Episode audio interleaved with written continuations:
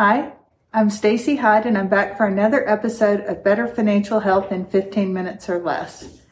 And today I would like to talk about the fact that one of the bond rating agencies downgraded US government debt. And what does that mean for our country, for you personally?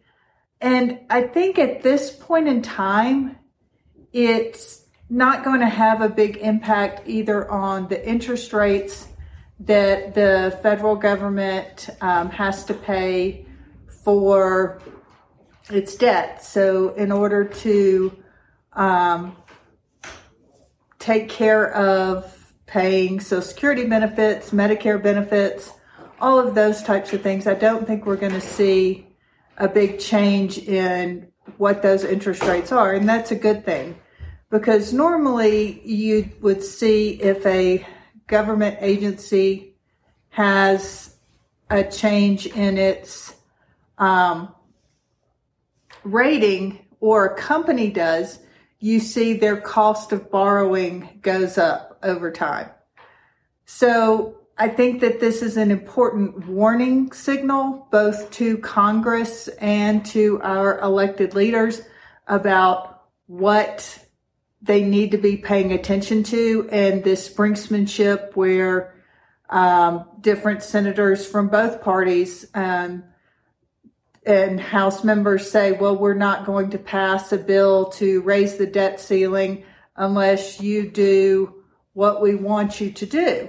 And I think that this is Fitch's way of saying that these things and this, these words that you use and these threats they do have real consequences to what's going on. Hopefully, um, it will help those in government recognize that that paying your bills on time as they come due, not threatening to force the government into some sort of default on their debt, has real consequences. And so I'm hopeful that we'll see that. The last time this happened was back um, around the financial crisis. S&P, Standard & Poor's, lowered the U.S. to a double A plus as well. Moody's has never downgraded the U.S. debt. I do still think that uh, U.S. Treasury bills, bonds, those sort of things are still safe. You shouldn't worry about it. But I do think that it shows that we need to be paying attention and we need to be holding our elected leaders accountable for making sure our bills get paid. and it's important that um, we look at new uh, programs and tax rates and those sort of things from the standpoint of what we can afford, just like your household does. Can I afford this? Well, no, um, maybe we can afford it by next year. So we do have to be patient um, and expect that sort of accountability from our elected leaders.